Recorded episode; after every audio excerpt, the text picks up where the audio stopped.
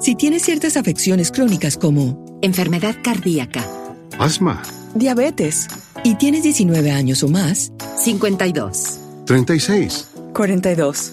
Puedes estar en mayor riesgo de contraer la neumonía neumocócica. Pregunta a tu médico o farmacéutico acerca de vacunarte con Prevnar 20, vacuna conjugada antineumocócica 20 valente, vacuna de Pfizer que puede ayudar a proteger contra la neumonía neumocócica con una sola dosis. Prevnar 20 está aprobada para adultos para ayudar a prevenir infecciones contra 20 cepas de la bacteria que causa la neumonía neumocócica. La aprobación continua puede depender de un estudio de apoyo. No uses Prevnar 20 si has tenido una reacción alérgica grave a la vacuna o a sus componentes. Adultos con sistemas inmunitarios debilitados pueden tener una respuesta reducida a la vacuna. El efecto secundario más reportado fue dolor en el área de la inyección. Para más efectos secundarios comunes e información completa de prescripción, llama al 1-855-213-2138 o visita Prevnar20 en español.com. Pregunta a tu médico o farmacéutico sobre Prevnar 20. When something happens to your car, you might say,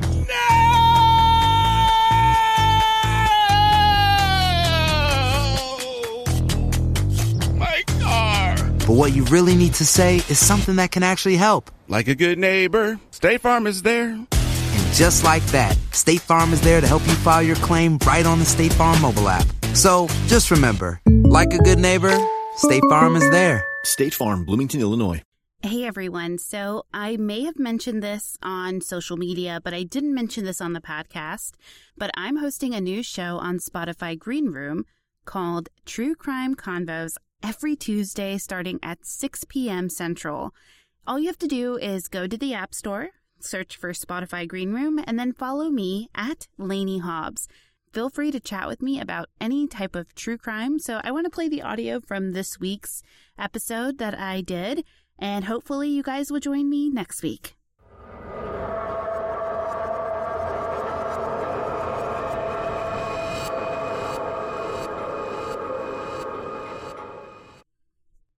Okay, not sure what happened there, but we are back again for the second time. We are here with True Crime Convos with Lanie. Sorry about previous, don't know what happened, but we are here, excited to talk about some true crime and what that means and looks like on the Spotify Green Room app. If you don't know what I'm talking about, then you're not on the app or you're listening to this on the podcast feed later. So, welcome to True Crime Convos. Every Tuesday, I, Lanie, a true crime aficionado and host of the True Crime Fan Club podcast and the Crimes of Passion podcast, will be talking about different crimes. And I will also be covering, you know, interesting trials that may pop up and breaking true crime news. I will hop on Spotify Green Room and go from there. So, we're going to discuss, or rather, I'm going to talk to you about the case of Suzanne Morphew. It's really interesting. And then we will open it up for discussion. So, starting off that with Suzanne Morphew, she was born Suzanne Moorman on April 30th, 1971. She has a sister, Melinda, who described her as a gift for her 15th birthday, since they were born on the same day, a decade and a half apart. Melinda was delighted at the prospect of being a big sister despite their mother's initial distress at having such a late pregnancy. Now, Suzanne's mother, Adrienne, passed away in 2013, did spend some of her career working as a receptionist in an optometrist office after her divorce. And though she loved her work, she spent most of her adult life caring for her four children. David, Andrew, or Andy, Melinda, and Suzanne. Suzanne's father, Gene, passed away in late 2020. He owned a Gene's Root Beer in Anderson, Indiana, which is was a drive-in restaurant founded in 1964 that offers hot dogs, ice cream, its famous Spanish hot dog sauce, and other carnival type foods. Gene has been described by Melinda as an alcoholic who is often unavailable to his children, though Andy recalls memories of him hauling home Christmas trees from Michigan when they were children, eventually purchasing land to grow and sell himself during the holidays. So, welcome if you are new. We are discussing the disappearance and possible murder of Suzanne Morphew. And we just gave a brief history of Suzanne and her biography. Now, Barry Morphew, her husband, was born to Roger and Shirley Morphew and grew up with his two sisters, Kelly and Marcy, in Alexandria, Indiana. As a child, Barry was an avid baseball player. and throughout his life, he has been a passionate outdoorsman who hunted and fished almost daily, becoming very familiar with the wildlife area that surrounded his home and beyond. Barry and Suzanne attended the same high school and university together, and their engagement was announced on January 5th, 1994. They were married at the Grace Baptist Church on August 5th, 1995. Just kidding. On August 5th, 1994, and appeared to be a happy, devoted couple. They had two daughters together, Mallory and Macy, and in 2020 were living in a sprawling $1.7 million mansion in Colorado.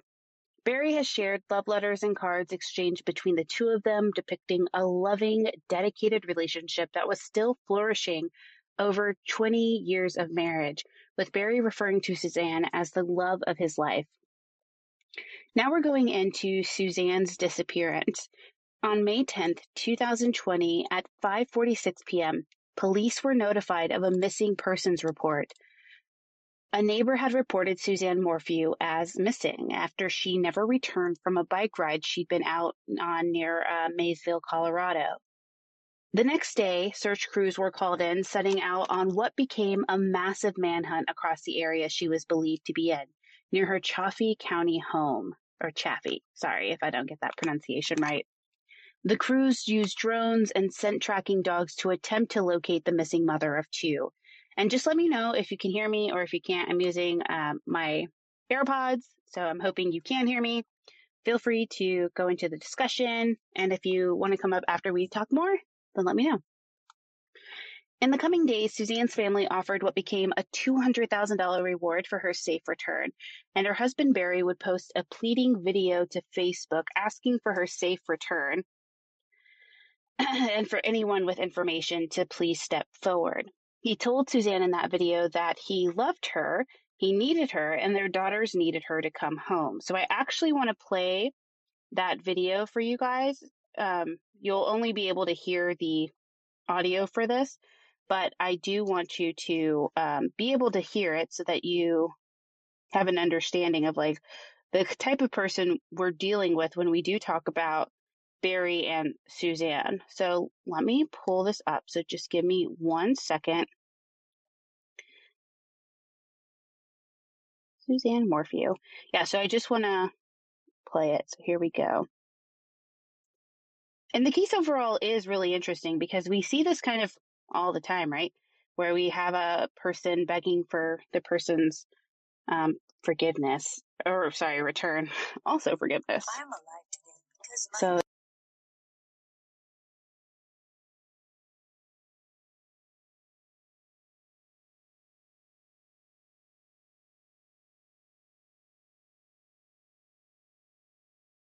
Suzanne, if anyone is out there that can hear this, that has you, please we'll do whatever it takes to bring you back. We love you. We miss you. Your girls need you. No questions asked. However much they want, I will do whatever it takes to get you back. Honey, I love you. I want you back. So Okay, so that, sorry, I'm going to need to hang up these headphones. So that was Barry putting out a video regarding, you know, the disappearance of his wife and hoping that somebody out there, if they have Suzanne, returns her safely. They also have the FBI tip line number on there and says, you know what, this video was submitted courtesy of the Morphew family.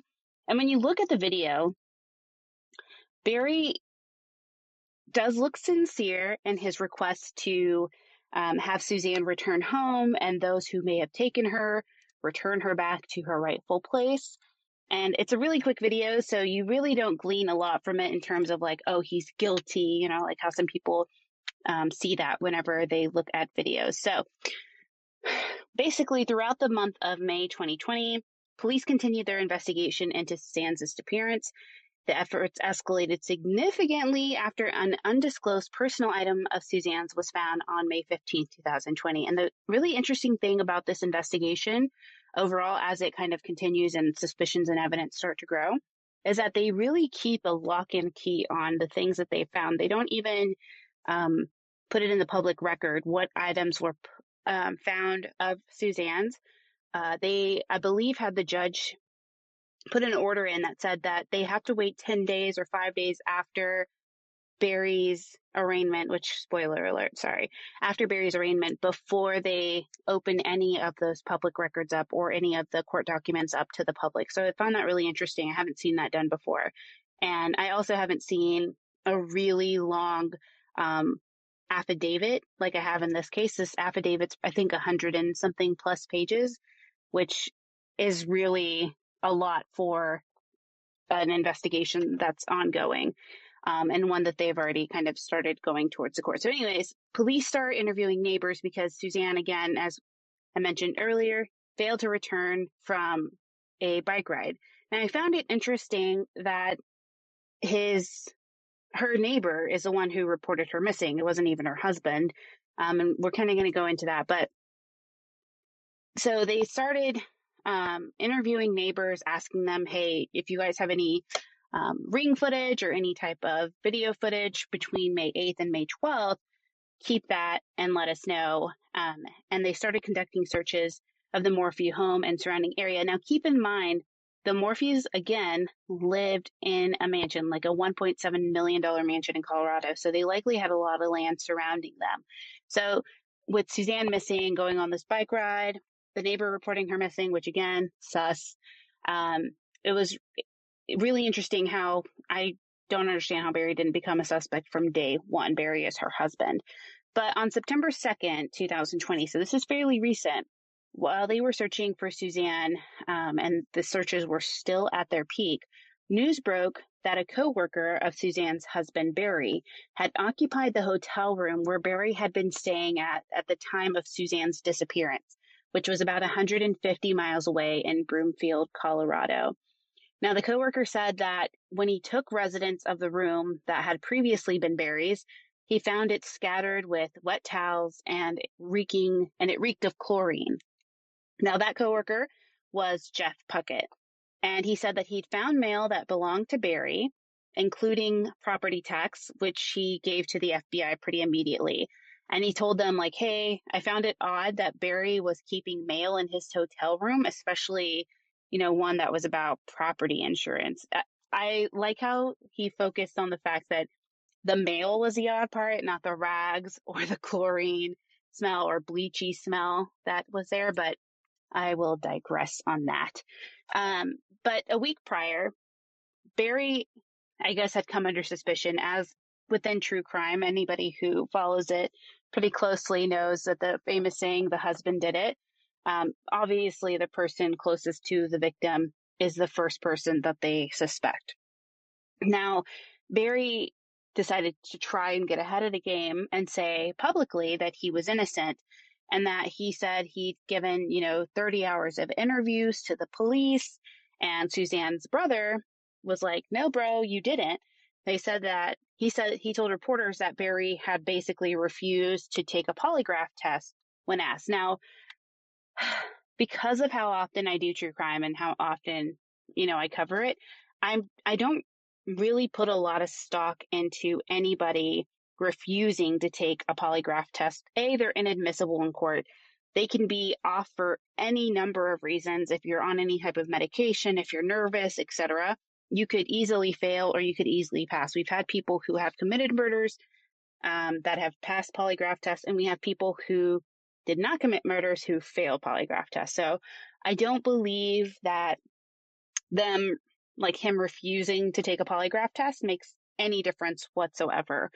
But for those who put a lot of stake into them, I can understand why that would be like, oh, you are definitely suspicious because you're refusing to take a polygraph test.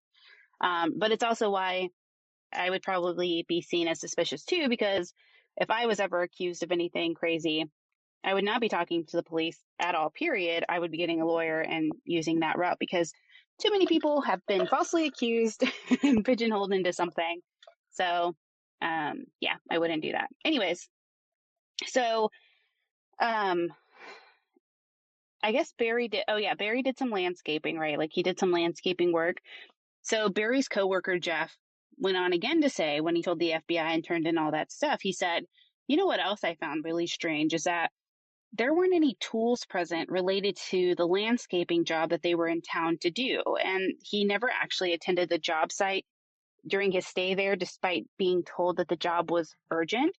And he thought, oh, his, this must be his alibi, which, you know, when you look back at it, you're like, oh yeah, that makes perfect sense, right? You have your missing wife and you conveniently are 150 miles out of town in a hotel room and you are supposed to be doing this really big job that you don't actually show up for. So it's not a very good alibi. He's not very good at covering his tracks in that respect.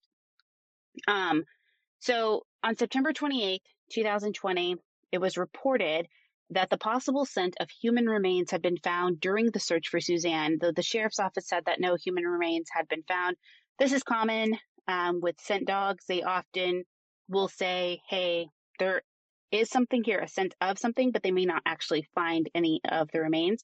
And scent dogs aren't perfect either. So, you know, it could have been in range or it could have just been, you know, a scent that her passing by or him moving her, etc.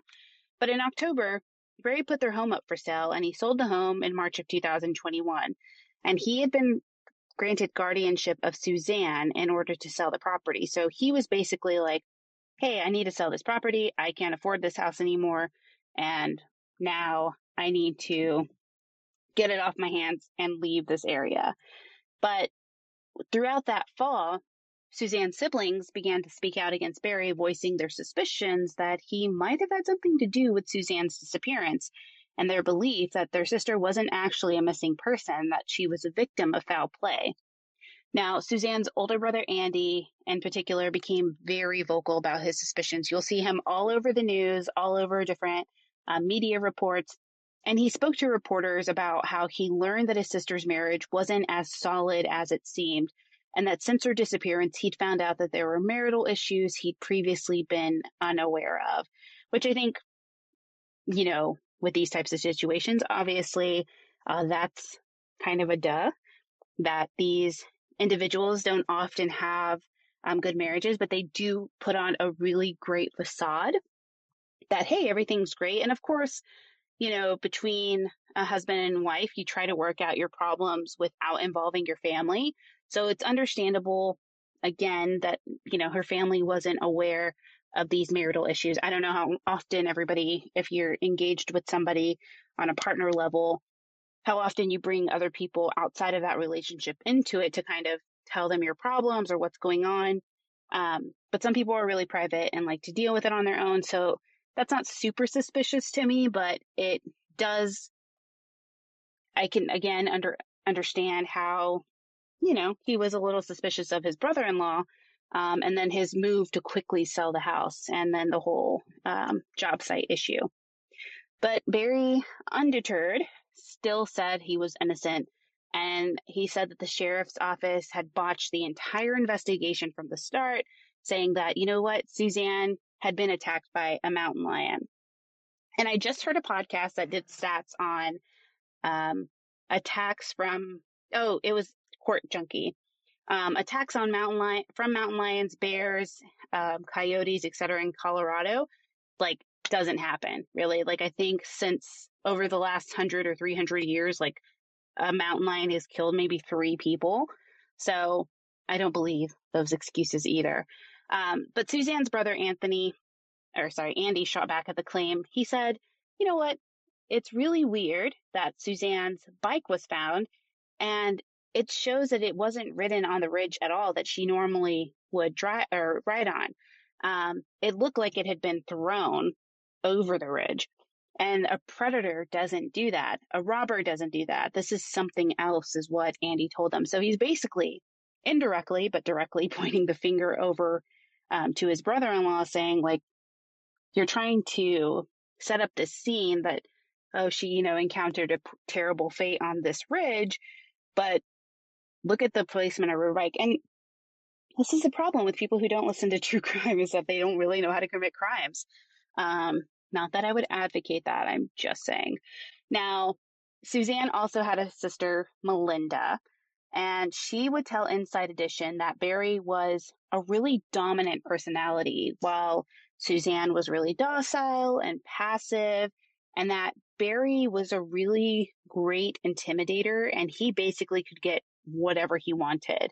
She said that Suzanne would send her texts, and she sent her some text shortly before her disappearance saying that she was afraid and she was ready to tell her something that she'd been keeping quiet. Um, and so that worried her, but she wanted to give Suzanne the opportunity to tell her on her own time as opposed to pressing her and saying, like, hey, tell me what's going on.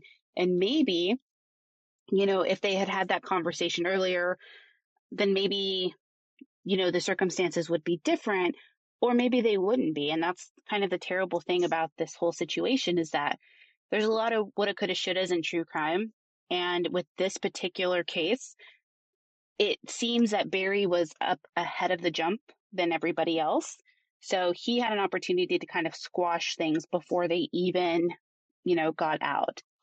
But May on May 5th of this year, at around 9:15 a.m., Barry was arrested alone and without a struggle for the murder of Suzanne Morphew, despite her body still remaining uncovered.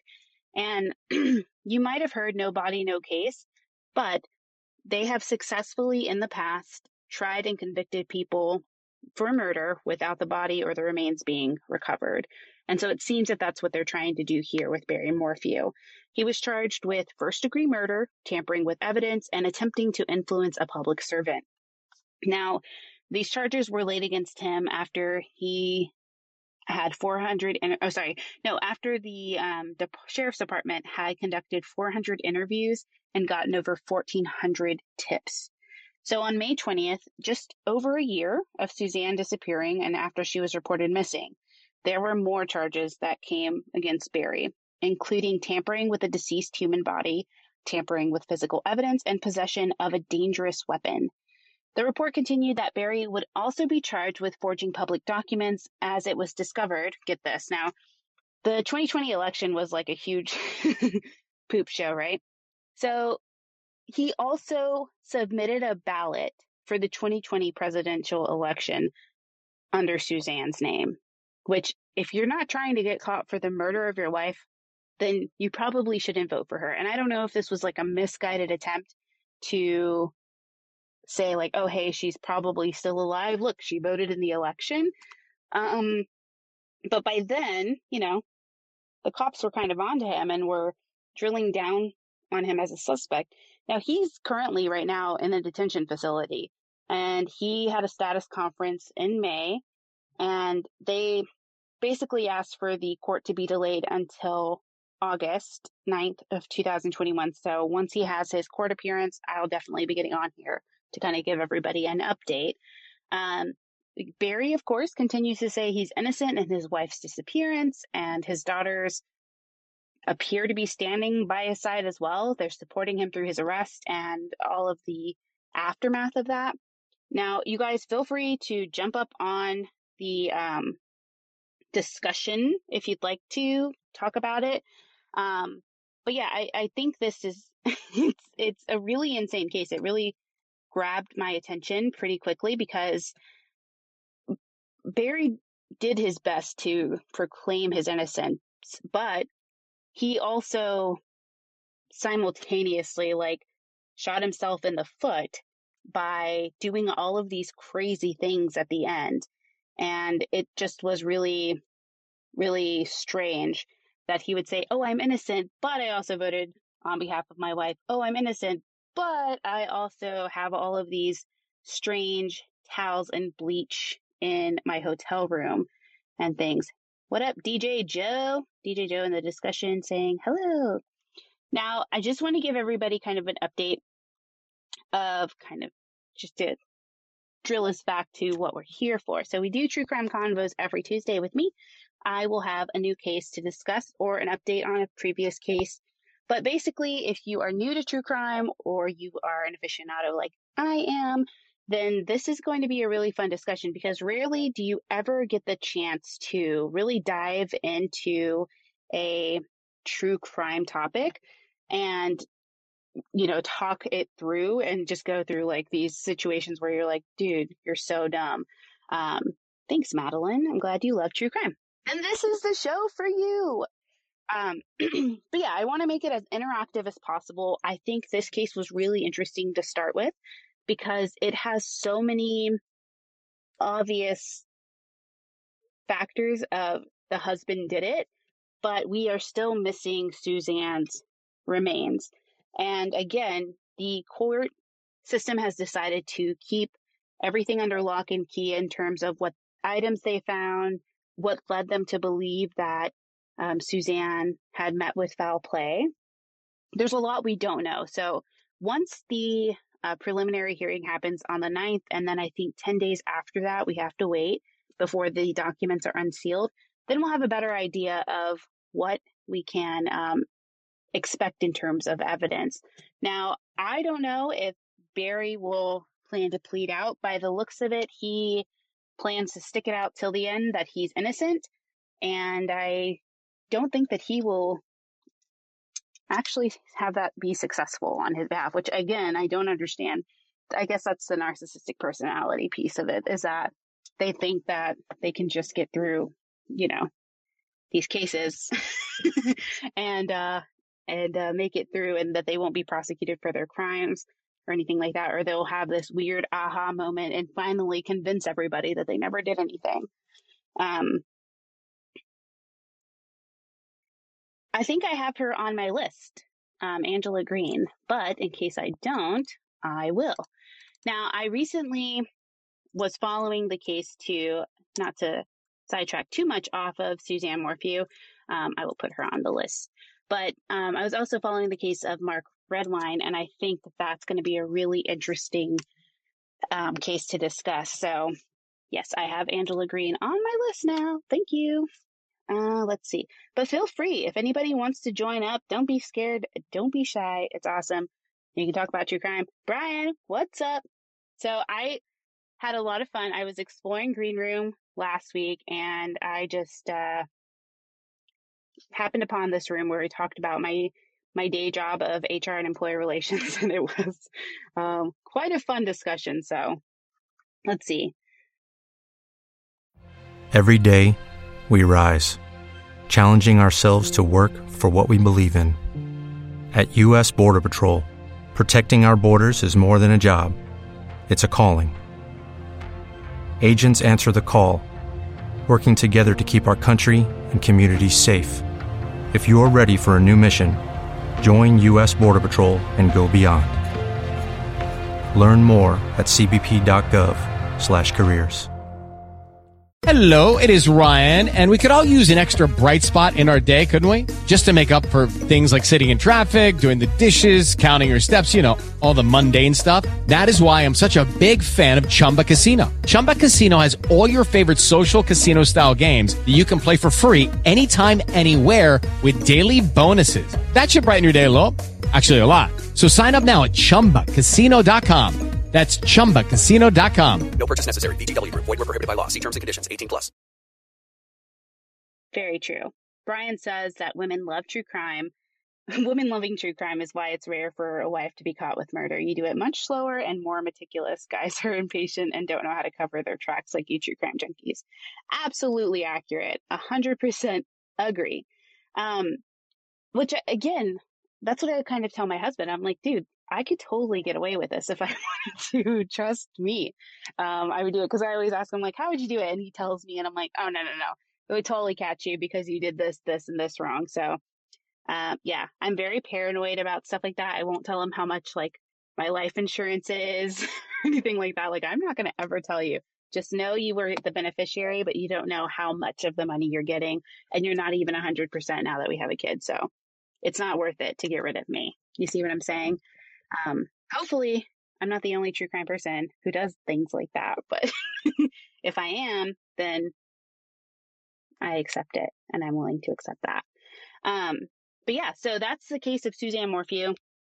Highly recommend if you are a junkie like I am in terms of true crime that you really dive deep into the case. We're not going to super, like, always get super involved in the cases. We're going to kind of give a brief overview so that we can discuss it at the end and go over theories or, you know, sometimes we're going to deal with really frustrating cases where the investigations have been botched. In this case, given the amount of um, sealed documents that they have, like I said, this um, case I think has over a hundred and something, like thirty something pages um, for the affidavit alone, and that's like it's pretty unheard of. You know, like you don't really have that much. So Barry saying like, "Oh, I'm innocent," uh, doesn't speak a lot of truth to me, to be honest, because of how much evidence they have. But I'm interested for you guys to tell me kind of what are your favorite cases are in terms of true crime. And I don't say favorite like, oh my God, I love this case, but one that kind of gets your brain going or that started your interest in true crime, or if you're new to true crime, what kind of led you here. Um, Brian's here. Hey, Brian. Hello. How Doing well. How are you? I'm good. You were making me think when you were talking about true crime. The one that was really interesting for me, I, I'm gonna forget the name, exact name, but the that movie Thirty Minutes or Less, where they tied the bomb to the guy, like Netflix. Oh yeah, that, the that true story. Yeah, the, the, the Mhm. true story of that thing, and Yeah. like, where that was just the beginning, and then it just goes off into this other entirely different, insane crime story before finally like winding you back to that, and you're like, oh yeah, I forgot this was even going on because this this serial killer thing was going on on the side here. And, yeah, it was that one. They just were got me, very like, busy. diving in. yeah. No, I think those are really interesting too because, like, y- you know, they try and focus you on one thing, like Pizzagate. You're like, oh, wow, that's really insane. Like, why would this person go along with it? And you realize, like, how sadistic this person is that they convince them, like, oh, everything's going to be fine. We're just going to scare people. Don't worry about it.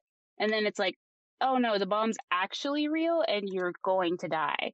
And it's, it was really, really devastating to see on Netflix, um, how they, how he basically just gave up because you kind of are just like, what would you do? You know what I mean? Like, what It was you? nuts to see the actual footage for that too. I I was Yeah. haunted by that for a while.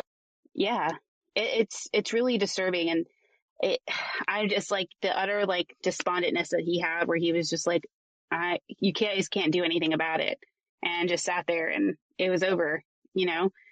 And I'm like, wow, that's insane. And then you go on through the history, like you said, of the person involved. I forgot the individual's name, um, but it's a a lady. Let me see. It was the lady and the man that they were both like the entire time they were like ratting on each other basically for all these different crimes, and then they Yes, found like and all she these was like, bodies in his. They his owe me money. Exactly. It's like they owe me money. Let me see. Pizzagate. That's what it's called.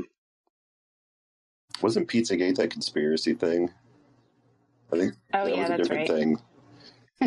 The pizza. What was it? It was The real life thirty minutes or less, and I know that uh, thirty minutes or less was the movie with uh, Jesse Eisenberg and uh, shoot, I can't remember the other guy that was in it.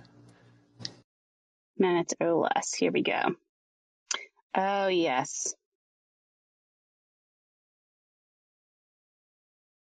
and how they tracked him too when they like traced the because he he had all those appliances in his garage and so he was just taking out like all these random little pieces from like old school obscure like appliances to build that bomb and they had to like Yes. trace it through all that that whole thing was kind of fascinating too It is really strange, and it, I don't. It's kind of like uh, the whole Ted Kaczynski uh, documentary that popped up. You realize kind of how in depth it was for him, and you're just like, wow. So he had some good points, but I wouldn't necessarily bomb people over it. You know, wouldn't send you a pipe bomb because Yeah, you yeah, disagree with my a lot of them stance. that's the thing is like I, I would I would be more inclined to agree with you if I wasn't reading this after like some bloody thing that you had done if you had just Exactly. like posted this on Facebook we all could have liked it and moved on Exactly. but instead they had to go make themselves yeah, it's- monsters.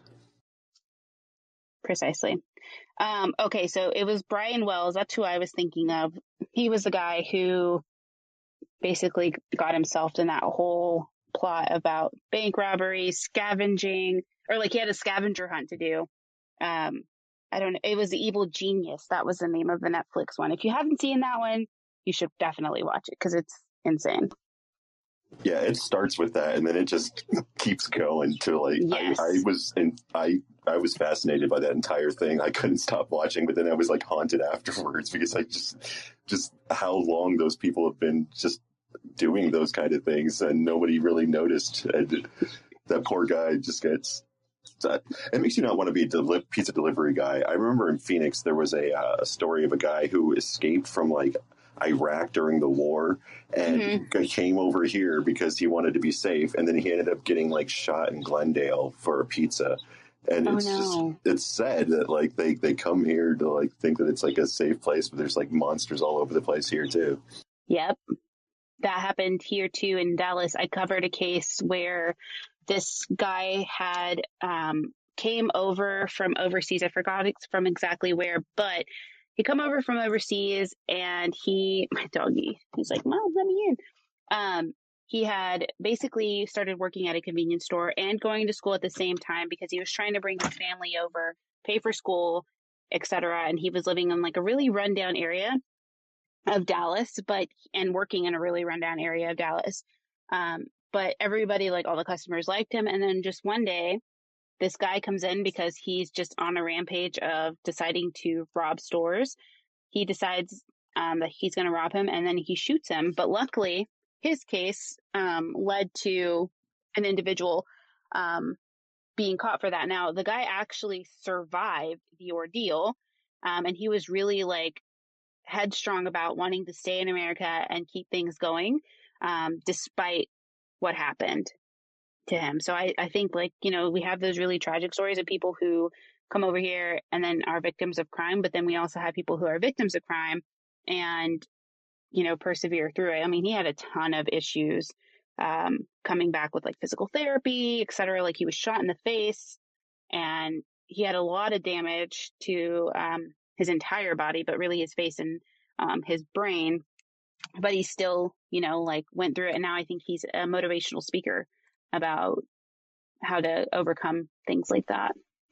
I love when people are able to actually. So there's a guy on Clubhouse. I wish I could remember his name right now, but he he was living in the UK, I believe it was, and he Mhm. he basically by right of being Arab, he got arrested for being a terrorist. Uh, I think it was the Ariana Grande bombing or some some one of the Oh, Manchester. terrorist attacks.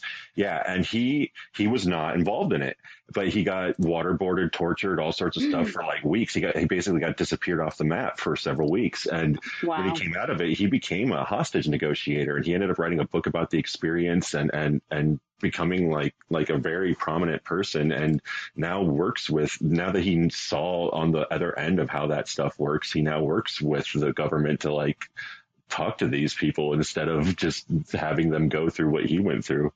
And it was Well- i don't know it was a crazy story to see how that guy like he was so positive. Like i got a chance to talk to him and he was i don't know it was, it was amazing just to understand that like he was he had made something so positive about such a negative experience Yeah, that's insane. But that's also really cool that, you know, he kind of now is able to influence situations like that from happening again and prevent them from happening again to say like, hey, check your bias about what you think people are doing. And just because they happen to be a certain ethnicity or whatever, they're not necessarily, you know, terrorists. I think we should worry about that on our own home soil before we worry about it. Definitely. And it, it is, it's like a strange comfort to know I'm- that there's somebody in there who does that, who understands it basically. Yeah, I think that's awesome, honestly. Kudos to him, but also terrible that that's the experience he had to have in order to find something, you know, that he could do. Um, does anybody else have any true crimes that are interest to them? I'll tell you what I got started in, um, true crime wise, which was the, I was 13, I believe. Terrible age. Um, but yeah, I was 13. My mom gave me my first true crime book, um, which was called House of Secrets by Lowell Cauffiel. And it is about Eddie Lee Sexton. And not a lot of people know about him, which I'm so surprised they don't because it has like everything true crime related involved in it. So basically, Eddie Lee Sexton, the story or the case mostly happens um, in Ohio and then in Florida. But he basically had a, uh family that he tortured sexually and also um, physically. He and emotionally, of course, he did everything to them. So he basically um, had incestuous relationships with his um, children from literally every single child that came into his um, that was born basically. So I think he had like six kids and all of them he abused and same thing with his wife. He forced her to abuse, um, their children as well. And so the product of those relationships were also additional children and he abused them too. But one of the children ended up getting into a relationship with an outsider, if you will. And Eddie Lee like hated this guy. He thought he was just like a piece of crap, no good for his daughter, which to me, Eddie is like the last person anybody should be taking advice from, or we should care about anything he thinks about people being great or not great. But he basically was like, nope, you're terrible. But he allowed the relationship to continue. Now, his daughter, Pixie, who was involved with this guy named Joel, um, basically was brainwashed so severely that she claims to have willfully engaged in a relationship with her father. Um, but I don't think that somebody who's been abused their entire life has the ability to say, like, yes, I willingly did this because that's kind of all they know. Um, and they don't really have an opportunity to say, like, oh, hey, I choose to do this when they were forced to do this since they were basically um, young kids. So, long story short, they end up killing Joel because he is going to go back to Ohio after they ran away from like CPS. Eddie Lee packs up the family because CPS comes knocking on their door because the kids are being abused and moves the family down to Florida. They living on this campsite. Pixie abuses and murders her child. And Joel's like, I got to go back home and I'm going to tell, you know, the police about what's happening and where you guys are, which was um, not great. And they basically murdered him. And then they were caught and the whole story kind of just unraveled from there. It's, I can't believe I was reading this A at 13, but I did. And I was just like, wow, people like this exist. I literally thought it was a fictional story. I had no idea that it was true. And when my mom was like, nope, that's actually what happened. That's a true story. I was so engrossed in the idea that these people existed and I wanted to know more about the psychology behind it and thinking like, what makes these people tick? Why are they doing this? Like, I couldn't believe it. I couldn't fathom it whatsoever. So that's kind of what got me started in true crime. And then as I grew up, I decided to start a podcast and history has been made ever since. I'm curious when you go through like do you like go through and and search court records and try to like dig into things? Or how do you come across Oh, crimes now that you're like really like looking for for interesting stories? Like what what is it that like sparks you your interest at this point? Yeah, so it's it's a little hard now because um thankfully my shows are successful. So I have a really great team um, behind me who help me with researching and finding topics um, or cases that are really, you know, interesting. But for me, it's all about the the storytelling aspect to it. Like, can I immerse the listener into a story about this situation? Um, so yeah, we try to find out as much as possible. So we will do FOIA requests if we have to. Um, those generally take a while, so we don't often go that route, but typically case records are available online. There's lots of editorial things that are out there. So it really just depends on the case, the notoriety of it. We do, do sometimes find cases that are really interesting, but there's literally nothing out there. So we just have to make do with what we have. And sometimes, you know, those stories are a little bit shorter, but that doesn't mean they're less interesting. So that's been kind of hard is that you wish that there were more and uh, more, more information out there, but sometimes there just isn't and you have to just go with it. But when we can find, um, stories that are, I keep saying stories and I don't mean it like, oh, this is a form of entertainment. I mean cases and things like that, but, um, I have a storytelling format for my show. So that's why I call them that. I'm not trying to be like flippant with that, just FYI. Um, but yeah, so that's kind of how it works for us. I know other cases or other individuals who host their own shows as well, um, do do FOIA requests like True Crime Bullshit. Um, he does an, an incredible job of telling the story of Israel Keys and, you know, even found new information to give to the FBI because of the research he's done. So I think that, I mean, it's incredible the kind of stuff that you know, you can find when you do your research in true crime. It is interesting. I was just thinking of some of the, like, the McDonald's case, uh, the McMillions thing. That was probably one of the more fascinating stories I think that I've seen recently on on crime related stuff. And it was, I don't know if you did you see McMillions on on HBO. Um, I don't think so. So basically, what it is was McDonald's used to have that Monopoly game. Now, uh, Safeway oh, yeah. does it, and mm-hmm. for like like a decade, basically, they had that thing, and everybody in the country was playing this game, and nobody ever won. The people that won were all set up from this guy who was the head of security for the company that had uh, distributed the pieces, like the the special ones, because they were. Mm-hmm supposed to put him into the supply chain. He just kind of sold them off to people.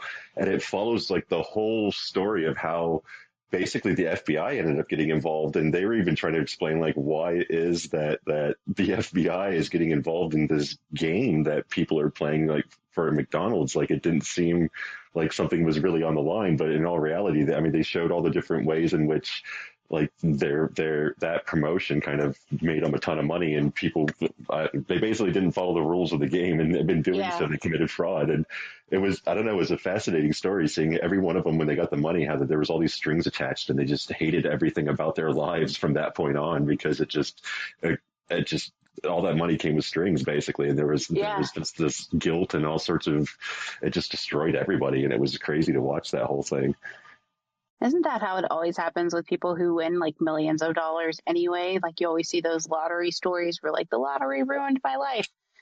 Um, yeah, and uh, we have that case of Shakespeare.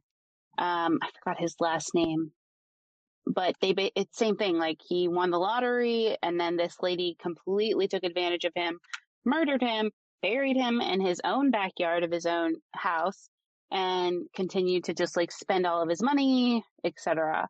Um, and they didn't even, you know, notice he was dead because she had people impersonating him to say like, "Oh, this was um here." Shy, are you asking about the McMillions? That was on HBO. But if you also want to hear about it too, there's a really awesome podcast called Swindled. They do like a, or he does a lot of crimes about like corporate America. Um, so you'll hear stuff about like Johnson and Johnson and how they basically like poisoned babies and got away with it. You'll hear about the Flint crisis and things like like if you're interested in true crime, but from that perspective of not just you know individuals murdering people, but also how some companies are involved in that as well. So it's really interesting. And I think he actually covers the McMillions thing because or no, the the bottle cap one where you remember, like back in the late '90s, early 2000s, I think they had a similar situation where if you open like a Sprite bottle, you would win, or a Coke bottle, you would win a certain amount of money or yes, whatever. Yes, I forgot about. Yeah, so it was really, really big. I think in the Philippines. So Coca Cola was trying to like build its brand in the Philippines or whatever. So they had this going. And I think there was this huge misprint of bottle caps that were winners. And so they, they basically had like over maybe tens of thousands of people who won. And think about this like in the Philippines where they're, you know, like $10 to us is nothing, but $10 to them is like thousands of pesos. Um, and I know this because my father-in-law lives there now, so it was really interesting to tie that all together. Um, Scam Goddess is awesome. Yes, listen to them too. They're funny. Um, but basically, so Coca-Cola, you know, they were trying to say like, oops, sorry, our mistake. You shouldn't have got it. But people were like, uh, no, you're going to pay us this money. And so they ended up doing a payout, but it was like tied to this terrible like same thing with the with the McMillions issue like hey um this is a string attached to it so they could only get a certain amount so I guess they were awarded like $1800 but then they only gave them like $300 or something like that. So yeah they sued Coca-Cola and then Coca-Cola wasn't allowed to sell in that country anymore for like a really long time because of how badly they had botched that in the Philippines. And I'm not doing the story justice whatsoever. So I definitely recommend checking out Swindled. Um, a lot of people need to get past his voice, but because uh, he's very dry with his humor, but it's a phenomenal podcast. Highly recommend. Now I've got a list. Yes. I listen to a podcast all day basically. So yes. But yeah, so if you're like into corporate America type of crimes and things like that, like things that'll make you mad at the man, uh, that's definitely one. And just you, it's insane to see what people can get away with and even individuals, not even within the company. So, um, so the podcast that we were talking about today were Swindled. I'll list them in the chat. Swindled and Scam Goddess. Now, Scam Goddess is um, more of like a humory type of podcast, right? I think I've only listened to a few episodes, but Swindled is more serious, does a storytelling type of show as well. Um, and like I said, he has dry humor because he inserts a lot of comments that may get lost to some people, but it's actually uh, well received. Nothing's a joke in there because you're just like, yeah. Um, yeah. So yes, Scam Goddess and Swindled so far are the ones that we're doing. But you guys, just like Madeline gave me a case, if you guys have things you're interested in talking about, feel free. Like, yes, we talked about Suzanne Morphew, but there are other cases out there too that you could talk about. I could talk about till I'm blue in the face about true crime. Seriously, all the time. Um, but yeah, and even podcasting, etc. I love it all. So I'm happy to talk about it. And I'm glad you joined, Brian made this made this easier for me. It's my first official show. no problem. I, I realized you needed another voice up here to bounce things off of. So it's like, all right, I'm coming. Guys. I, I, do love to hear about crimes all the time. A lot of them, like, I'm by the border, so we get a lot of the border crime kind of stuff, and it's all cartel related and, and drug related. It's a whole other. I'm so scared. I'm yeah, so it's a whole other subgenre of, of, it all. what yeah, border exactly. are you at? By Mexico. So, yeah, by uh, Arizona Mexico border, basically. Ooh, yeah, no. I'm too scared to do any type of cartel crimes. I, it's just like my paranoia. I'm like, there's no way because I don't want to be like targeted. Yeah, they, they hang like people from like the highway and things like that. They do some crazy stuff to make a point. I don't do it. Yeah, I'm okay. like, nope.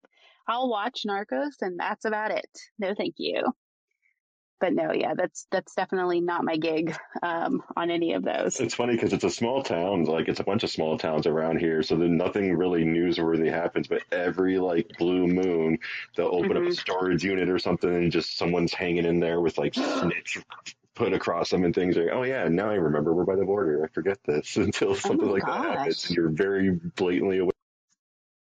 Dude, we had something like that happen here near Dallas. Um, there was an attorney for one of the cartels. Um, he got shot down in the middle of one of the richest cities in Dallas. Um, I think he was in Lake Highlands or something.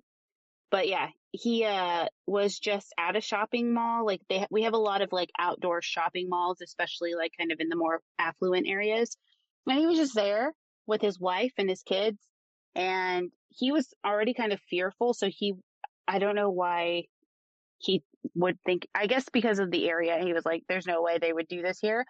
Um, but this case was like unsolved for a while because they had no idea like what the connection was. Basically, he parks his car, his wife gets out, and then this car just like swoops in, does their deed, and then swoops out. It's like very quick, how you see it in the movies.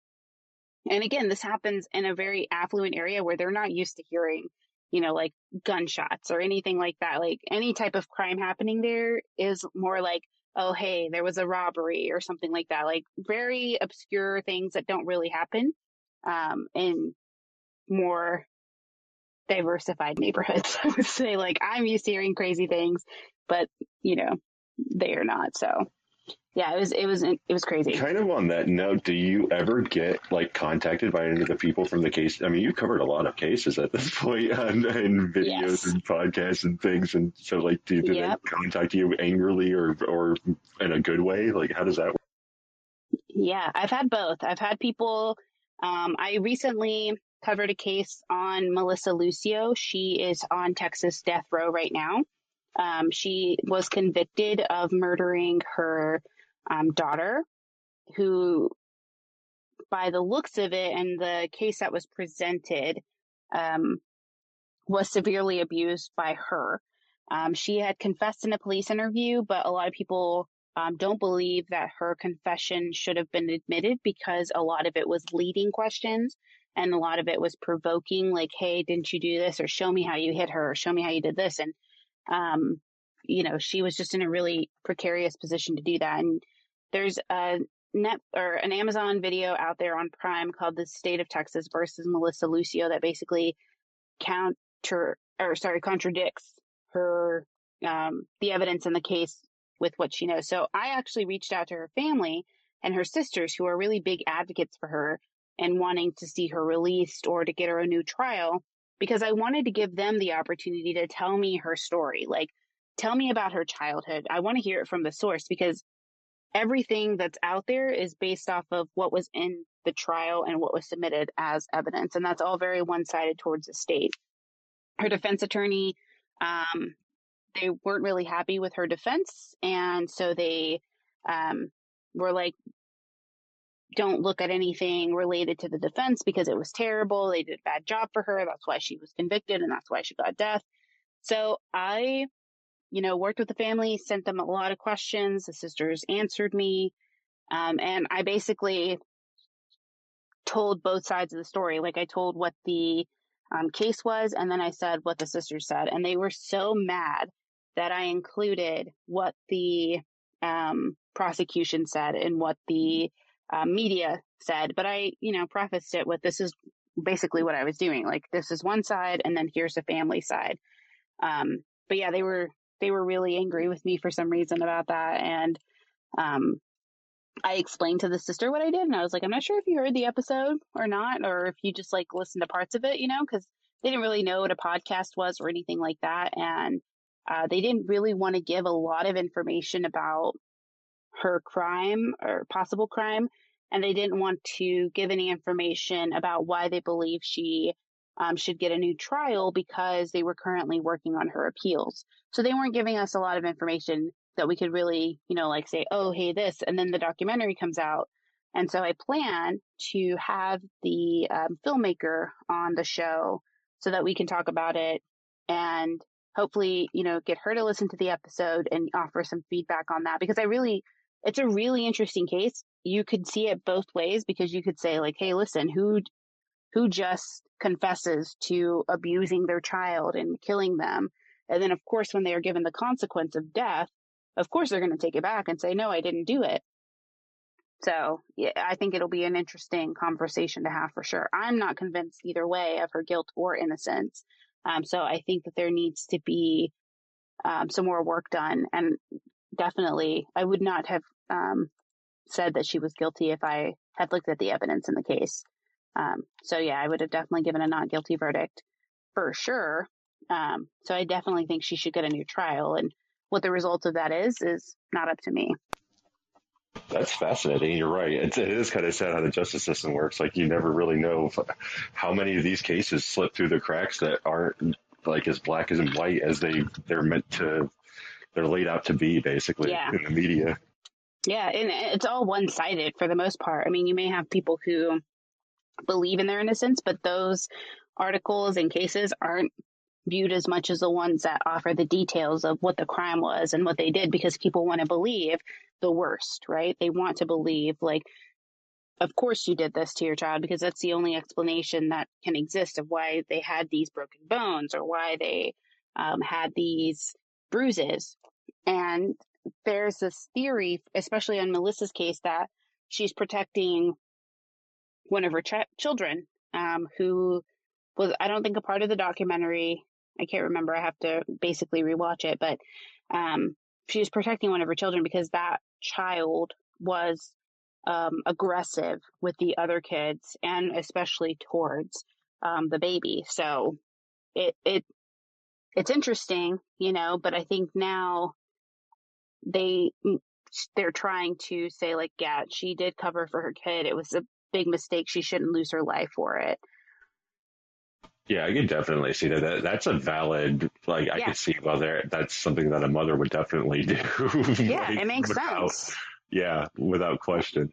Yeah, it makes sense. And I've also had the good side. You know, I've had people who I've covered the, you know, the cases of either their relative or their friend or, um, you know, somebody that they knew and they've reached out and thanked us for, you know, bringing awareness to the case and things like that.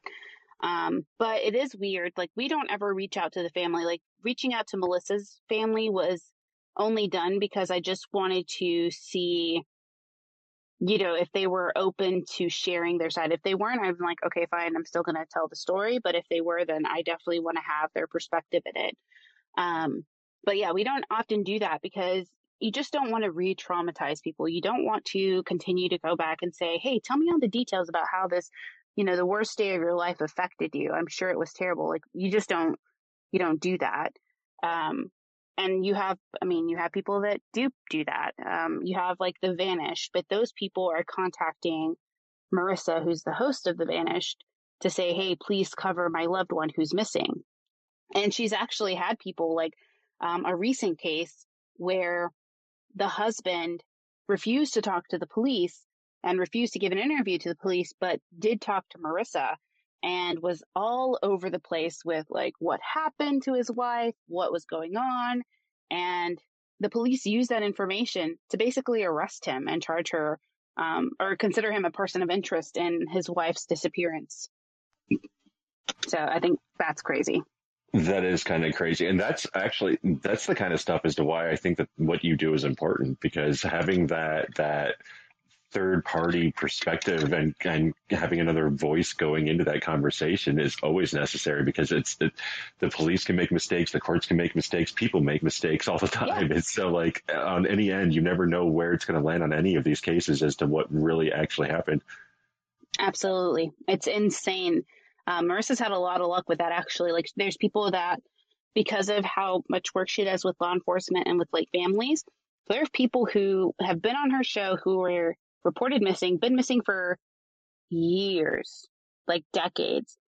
And then they'll hear their own story on her show, or they heard this, uh, only one person I know of, they heard their story on her show, reached out and were like, Hey, I'm fine. She contacted law enforcement today, like, Hey, this person contacted me to tell me they're okay. But they didn't want their family to know. Like, they didn't want their family to be contacted about them. And they basically were just like, hey, this person contacted us, they're doing well, and that's all the information that we can give you. So there's some people who just wanted to leave, you know, and, and did that, but then, you know, heard their story because their family's like, hey, what happened? Or where did this person go? So, you know, you don't ever understand the circumstances of why people decide to do things like that. Um, but it's happened in several cases where people have gone missing, especially like an 18 year old girl went missing, I think sometime in 2019 or 2020. She was found and she was like, Hey, I'm 18. I don't want to go back home and I don't have to. And so she didn't and her family had to be okay with it, you know, and not having contact with her. So that's kind of crazy to think about to have to grow up. I, I, I I'm lucky that I grew up with a family that I did because I have I've known some friends that have had some crazy situations with their parents, and then as like an adult now, I go and look at all those things with a, a whole other perspective too. Because sometimes yeah. it's you were I don't know. Sometimes they were in the right, and sometimes you were in the wrong when you really see the the context of what was going on. And yeah, I, I, this is why I don't work in law enforcement or any of that stuff. I like working in media and being able to, to just be able to, to witness everything versus having my decision mean anything. Because honestly, like at any given moment when you're just popping up there and seeing all this stuff going on, like you never know really what, what the reality is. Like two people come with two totally different stories. And, oh, for sure. Yeah, it, it's, it's just insane. Yep. And I mean, yeah, you just have, you know, it's, it's all a weird, situation to begin with and you're just like okay like you want to i for me i'd want to know more. Like i'm just a naturally curious person which is why i do what i do for my day job like employee relations because i just want to know the details. I'm like hey why do you not want to come back to your family? Like what happened? Um and you know i'm used to invading privacy because of what i do right? Like i have to invade people's privacy in order to tell these stories and share these cases. And so I want to just always know. And I have to realize like, you know what? Sometimes you're just not going to get those answers, which is often why I don't like unsolved cases because I like to have an ending. Like I like to have finality to things. Um, so I am not often into unsolved anything. It's really annoying for me. Yeah, I can see that. I'm I'm a bit of a completionist too. That's that's why a lot of the news I try to avoid because I just I'd rather look at it later on and figure out like when I know everything that's gone on because then yeah. once you get the story right up front, it's just so hard to like. I mean, there are some things that are pretty obvious. I've seen some things that, that from the video, it's, it's really hard to like make a case for somebody. But, yeah. but there are a lot of times where you're just like, dude, I don't, I mean, there's just so much coming through here. I, I couldn't tell you one way or another how I feel about this until this goes through court and I can, everything settles down and I can see it basically. Yep, exactly. Well, I am good on the conversation in terms of the stories that I have to share or have shared today. Thank you guys so much again for joining me for Greenroom and listening to this episode. I hope you enjoyed it, and I hope you join me on the app. Judy was boring. Hello. Then Judy discovered ChumbaCasino.com. It's my little escape. Now Judy's the life of the party. Oh, baby, Mama's bringing home the bacon. Whoa, take it easy, Judy. The Chumba life is for everybody. So go to ChumbaCasino.com and play over 100 casino style games. Join today and play for free for your chance to redeem some serious prizes. chumba ChumbaCasino.com. No purchase necessary. Void where prohibited by law. 18 plus terms and conditions apply. See website for details. Judy was boring. Hello. Then Judy discovered ChumbaCasino.com. It's my little escape. Now Judy's the life of the party. Oh, baby, Mama's bringing home the bacon. Whoa, take it easy, Judy. The Chumba life is for everybody. So go to ChumbaCasino.com and play over 100 casino style games. Join today and play for free for your chance to redeem some serious prizes. ChumbaCasino.com. No purchase necessary. Void where prohibited by law. 18 plus terms and conditions apply. See website for details.